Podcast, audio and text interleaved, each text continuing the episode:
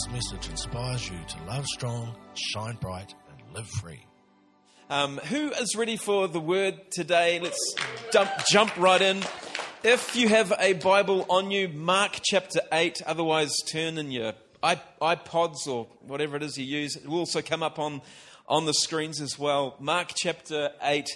And uh, in lieu of our planned relocation to uh, the suburb of Tahunanui next year, and it's very likely, by the way, that we'll have some news for you next Sunday. So don't miss the service next Sunday. Hopefully, I can share a little bit more about those plans. But, you know, I've been thinking about that, of course, and we, we're going to be connecting with the community like never before. And uh, I believe we'll be reaching types of people who have never uh, been a part of a faith community before as well. And so I just thought I would share a, a, a thought with you this morning uh, about our approach and our attitude when it comes to reaching out toward people who are beyond, beyond these walls. So just a bit of a reminder, a bit of a pep talk, if you like.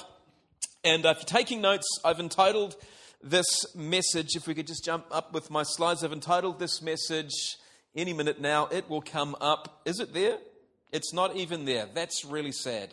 And I don't actually think it's been loaded, uh, Gary, so forget about it. It's called Seeing Without Distortion.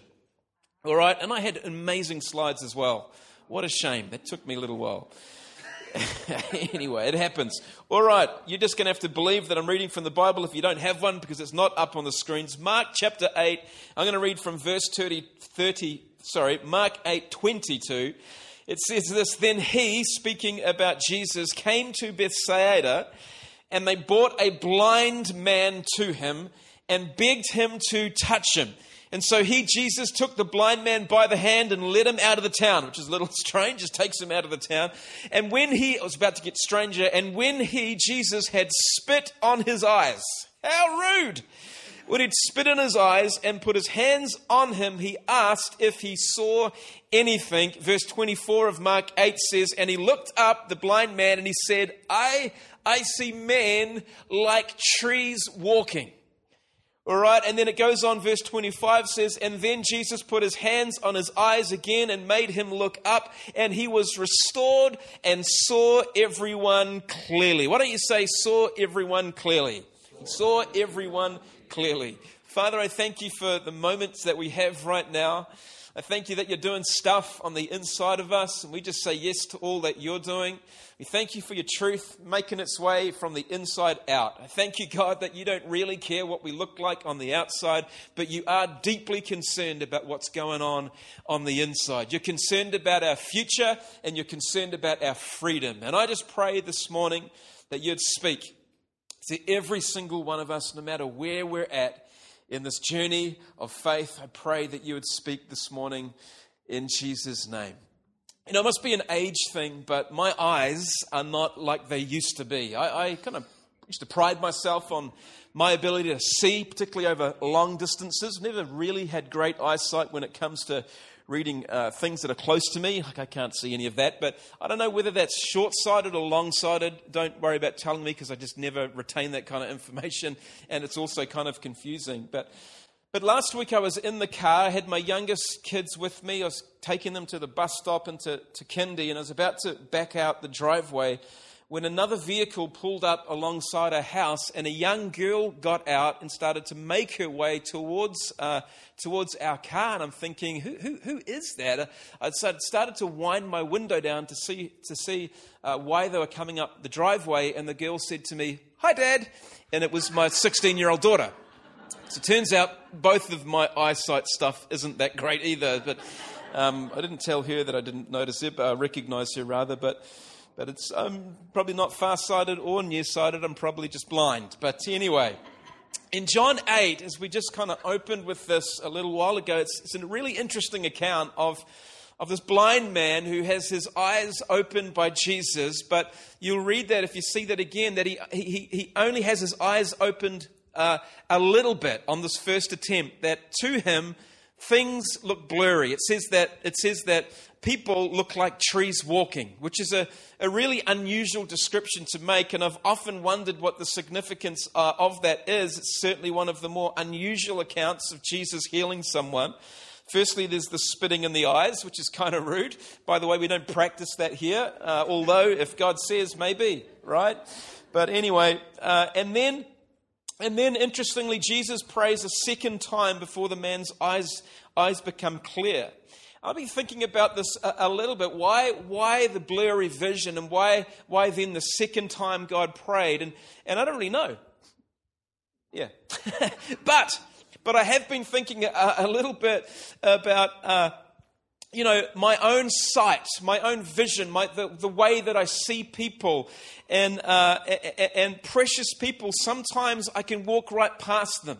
Sometimes I can, there, there are people around me, but they're just like trees, the trees walking. I'm unengaged with them. And how many know we can get so preoccupied with our own world, right? What's going around inside us, and, and then people just become part of the landscape. And it says here in John 8 that he saw them, he saw people, but they were just like trees walking. And maybe that's like the hidden lesson in the story that just like the blind man from Bethsaida who needed Jesus to touch his sight again so he could see people clearly, maybe, maybe I need God. Maybe we need God to touch our eyes and, and to touch our hearts so that we see people with a whole lot of clarity, that we see people, people really clearly without any distortion or without any prejudice. Because what I've found that the way that we see people affects how we will love them. The way that we see people, a, vision of them, is the way that we will treat them, the way that we, uh, we, we, will share our love with them. And so, the, in the Gospels, Jesus ha- had a way of seeing and, and loving people that was always engaging. It was always intentional, and he was always focused on the person he was with. Because Jesus, Jesus is his sight was completely clear. Jesus had no kind of short sightedness or long sightedness or blurry vision. His sight was completely clear. And I've just noticed a few things about my own vision sometimes that are actually in contrast to the way that Jesus sees and Jesus loves. And so I just want to remind myself of a few things this morning, and maybe you'll pick this up too. All right, I just want to look then at four ways that Jesus saw and uh, that, that, that shifted the way that he loved people because how many know Jesus is our model, right? If we want to know what the Father's like, we just look at Jesus. He is the perfect example. Amen. If we, if we have a thought or a viewpoint of God that we cannot find in the person of Jesus Christ, you should be worried. All right, so we've got to look to Christ. And so, number one, if we want to see like Jesus, I'm so sad I don't have cool slides. Number one, if we want to see like Jesus, we must love without labels.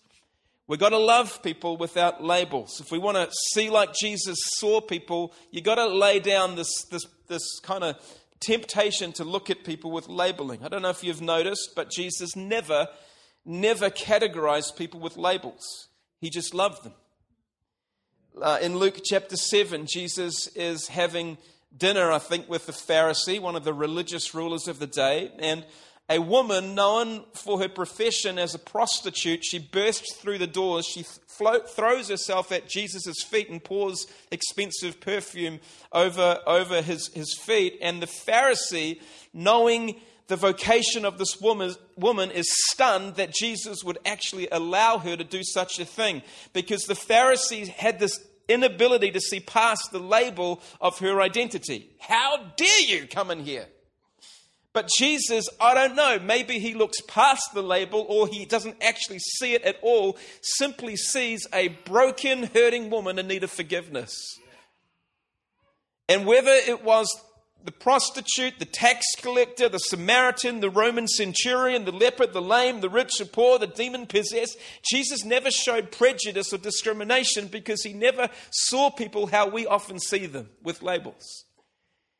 Because Jesus always looked at the matter of the heart and then, therefore, only ever saw the heart of the matter. And if we want to see, like like he sees and therefore love like he loves, we've got to let go of labeling and look a little deeper to what's perhaps really going on in people's lives. You know, we label people because of their sin or their shortcomings or their failings, their peculiar behavior, but we often fail to see the person behind the label, right? And, and therefore we fail to really be able to help. And so Jesus doesn't see in categories, he just sees broken hearts that need fixing. Loving people who need uh, pulling out of pits and hurting people who can't fix themselves. And so as we come into contact with people as we uh, as we reach out consider this. If we want to have the sight of jesus we've got to rid ourselves of the tendency to see people as labels. Stop it all right turn to the person next to you and say just stop it stop doing that it's not good all right number one Number two, we have to, if we want to see like Jesus saw, we've got to love without benefits. Not just love without labels, but we've got to love people without benefits. A, a benefit is, is an advantage or a profit gained from doing something, right? So to love with benefits is to reach out, is to extend, you know, compassion to someone but with like a bit of personal gain as your motivation, right? So Jesus said that when you give to the needy, don't let your left hand know what your right hand is doing. So, how many of us, for example, have kind of showed, maybe it's just me, but love to their neighbor because you want to borrow their trailer, right? And so you're kind of just extra friendly. Wow, you're looking great today. By the way, do you know, like sometimes we can love with with benefits. You like we just we just we just want something out of this for for our, ourselves, and so. But to love without benefits is to love sacrificially. A quote here: "Love that costs nothing accomplishes nothing." All right, love always pays a price. Love always costs something. It's expensive because when you love, the benefits accrue to the other person's account, not just ours. And that was the love of God. That was the love of Jesus. David Livingstone, the great African missionary, who, uh, if you know his story, suffered greatly in serving the poor, he says this quote, I never made a sacrifice. And of this we ought not to talk when we remember the great sacrifice which he made who left his father's throne on high to give himself for us. And I, can think of no no greater example of loving without benefits than Jesus, right? And, and the book of Philippians speaks of Jesus' love without benefits as our example to follow. Let me read this to you, verse 4 of Philippians 2. He says, Each of you should not look only to your own interests, to your own benefits, to what you might get out of things, but also to the interests of others. Your attitude should be the same as that of who? Christ Jesus who, being in the very nature God, did not consider equality with God something to be grasped, but made himself nothing, taking the very nature of a servant, being made in human likeness. And we've got to take his example and kind of apply it to our lives, where it comes to the people whom we love, when it comes to the people who we're reaching out to, whether it's loving your, your spouse or loving your, your kids or showing love to your neighbor, whoever it may be, we've got to stop giving to get. We've we got, to, got to stop loving for benefits and make ourselves a servant and love people like he did. So stop labeling and stop loving people with the advantage coming back to you. Number three, is this okay this morning? Number three, Jesus loved without limits. He loved without labels. He loved without benefits. And Jesus loved without, without limits. At the time of uh, Jesus' ministry on the earth, I've shared this example before, the nation of Israel were under Roman rule. All right, so just a bit of history there. Right throughout the New Testament, we read the Gospels. Rome are kind of uh, overtaken in terms of the governance over, over uh, Jerusalem and over Israel. And so Rome allowed essentially the Jewish people who were living there to go about their lives with as much normality as possible although there were a few customs, a few laws which Rome would enforce on the Jews just to make sure they knew who was actually in charge, who, who was actually uh, the boss. And one of these rules was something called impressment. Impress, impressment. And impressment is basically the practice of forcing members of the public to serve in some kind of military capacity. And this impressment law has been used right throughout history. And A lot of the uh, people were had forced into military service and that, that sort of thing. But in the Bible times, in the New Testament, the practice of impressment allowed a Roman soldier to conscript a Jewish native to carry his equipment, his backpack, to the limit of one uh, Roman mile. That was, that was the law enforced over the Jewish people. And it was no easy task because sometimes I imagine those backpacks or that equipment was, was really heavy. But it was law, and Rome was the boss. And so the Jews, they grudgingly obeyed this tiring duty. And so on the Sermon of the Mount, Jesus is speaking to his fellow Jews about a radical new way of showing love. And he says in Matthew 5:38, and again I apologize for no uh, nothing on the screen. Jesus said, "Hey, listen, fellas, you've heard it said, eye for an eye and a tooth for a tooth. But I tell you, do not resist an evil person. If someone strikes you on the right cheek, turn to him the other also. And if someone wants to sue you and take your tunic, uh, let him have your cloak as well." Verse 41 of Matthew 5 says, And if someone forces you to go one mile, go with him two miles. How many of remember that little passage there? The, the contemporary English version says, If a soldier forces you to carry his pack one mile, listen, carry it two miles.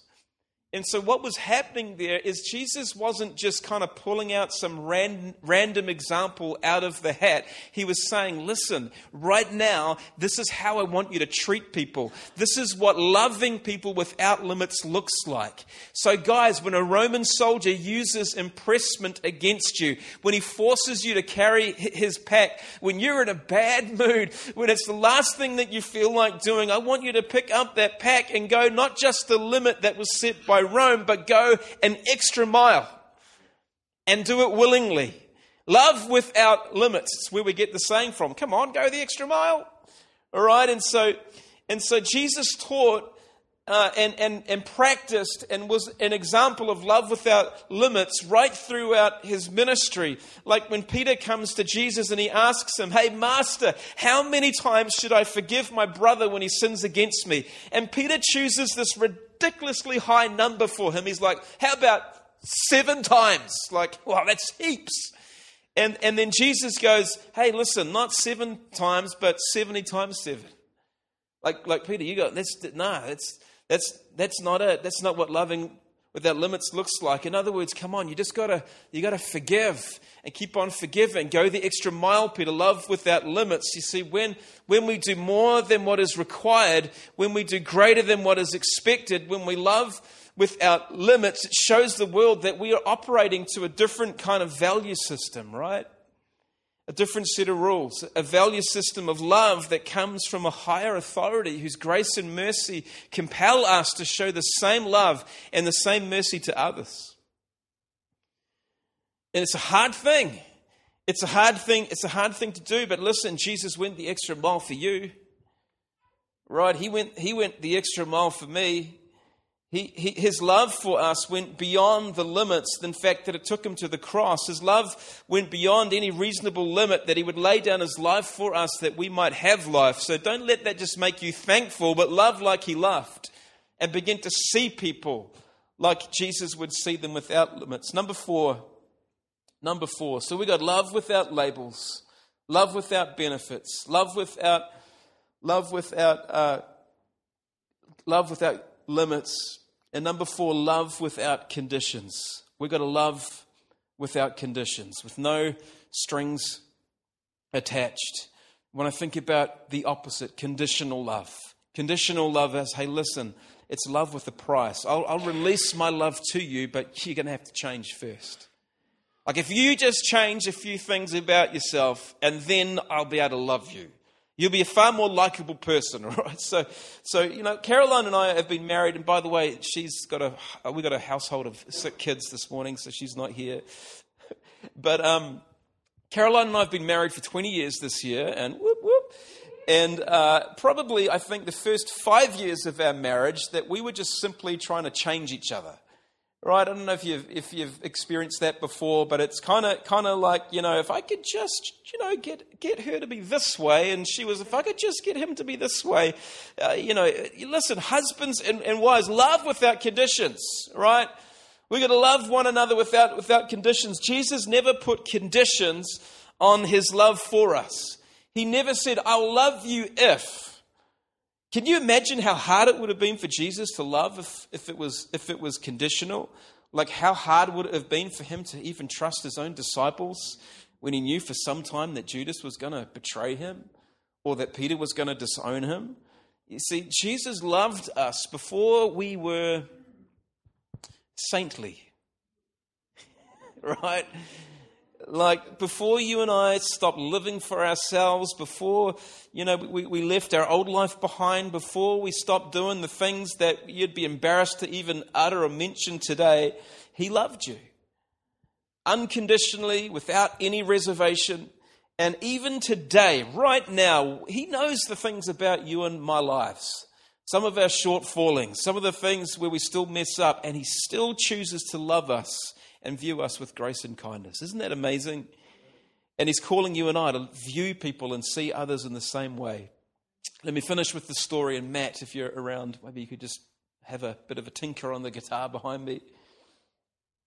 About 10 years ago, and I have shared this a couple times before, maybe, but about t- 10 years ago, uh, we faced a, a, really challenging situation as, as pastors here. And one afternoon, uh, I had a phone call from the police station to say that uh, a seven year old boy had been murdered by his stepdad. And uh, to the shock, uh, my shock at least, the detective said that the mother was asking for me, could I come to the station? What? I don't know who it was, what was, what was going on, but there was this phone call. And it turns out uh, that although only for a couple of weeks, two or three weeks, a family had been attending our church uh, some months before, and they'd, they'd, kind of they'd moved on. And I won't go into the details, but after spending several days comforting this mother who just lost uh, their their son because he had been murdered by his stepfather, and while we were spending time with her, something really strange happened to me. I, I, felt the prompting of the Holy Spirit that I should go and visit the stepdad. And, uh, and I'm like, God, are you serious? And I felt just this prompting, the still small voice, this kind of nudge go visit the stepdad in prison. Go see if he's, he's okay. Go and see how he's doing. Of course, he wasn't okay. But and I'm like, well, I'm, I'm, I'm kind of struggling with this. There's a whole lot of reasons why I don't want to show any love at all to this fella. And, and I did it. And I went at least a couple of occasions. I sat in this uh, little room, bit of a glass between the two of us, and, I, and we talked. And uh, the strangest of things happened as I began to uh, spend time with him, and it offends me to this day, and it offends the religious, you know, kind of part of me which wants to hold back love, which wants to label, which wants to put conditions on the love that I would show, it wants to keep back any benefit. But sitting in that room, talking to this man who'd done such a hideous thing, and it, it really was hideous, a strange thing happened that I began to feel the love of God toward him. And it wasn't my love, because there wasn't much compassion there, but something began to shift in, in that room, and I began to see this man with eyes of compassion. And I wonder it was just a small glimpse into the heart of God towards people, even broken people, even messed up people, even people who are doing dirty, rotten stuff and making their own life and other people's lives completely miserable. And it was as if, and this is a, a little bit strange, but it was as if Jesus kind of came in and sat in that room with us. And I don't know. And, and he kind of whispered to me, Where's you see a murderer. You see the darkest of people. And it wasn't at all condoning what he had done, but I felt like the Lord was saying, You see nothing but what he's done, but I see a man who's never been shown love, who's always been shown abuse and hatred. Now love him like I would love him. And it was, it was it was like a grace came upon me, and I just spoke to him and, and loved him. And it didn't take away any of the consequences. It didn't take away any of what had just happened, but it just gave me a very small glimpse into the heart of God who is longing to see his church really love people. Love without labeling, love, love without conditions, love, love without benefits. And the truth is, every person is worthy of love. Every single person is worthy of love. And I just hear God saying, guys, as you prepare yourselves to really move into community, I need you to emulate me, Jesus would say, to imitate him, to have my eyes when you begin to minister to others. And, and asking us the question, would we love? Would we, would we love like he does? Will we cease looking at people with the eyes of judgment and allow God to show us the true hearts of people right where they're at? Would we, would we love people without thinking about what we might gain from it? Would we, would we go the extra mile for people to go beyond perhaps what is even necessary? Would we love without conditions just as Christ loved us? Because I reckon our city, our region, the suburbs, our friends, our neighbors are waiting to see and experience a love like no other. And it's going to come from you and I, the church. It's not waiting for someone else, right? It's not like I, I was going to choose the church, but now it's the Stoke Rugby Club. no, it's us. It's you and I. We, we're the ones who reflect and mirror and hopefully do a great job of sharing Christ's love with others. Would you bow your heads and I just want to pray. Father, I thank you for your love. I thank you for the love of God, that you are that perfect, loving Father. And I thank you for a love that released His Son to die on a cross for us. So great was your love for us.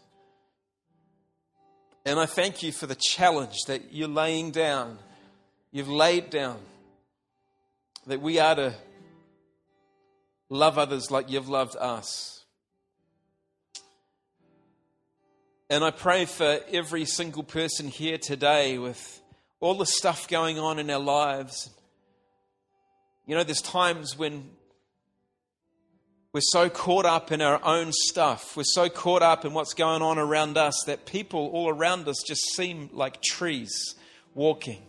In other words, they're not in focus, we're not engaging with them, they're just around us. But I thank you that you're reminding us that we need to sharpen our vision when it comes to others. I said before, church can be a little bit about you, but it can't be all about you. Why? Because there are so many people who have not yet experienced this unconditional love that you and I have. And so I just ask by your Holy Spirit this morning, just in these last few moments that we've got left, that you just shine your light on our hearts and our lives as we go out of this place. If there's any areas in our life where our love in some way is held back, would you deal with us? In that loving, kind way that you do, but just shift some of the stuff in our hearts that we might love like you loved. Thanks for listening. For more information about Aspire Church, find and follow us on Facebook and Instagram, or check out our website aspirechurch.org.nz. Love to see you on Sundays, 10 a.m., 101 Hardy Street, Nelson.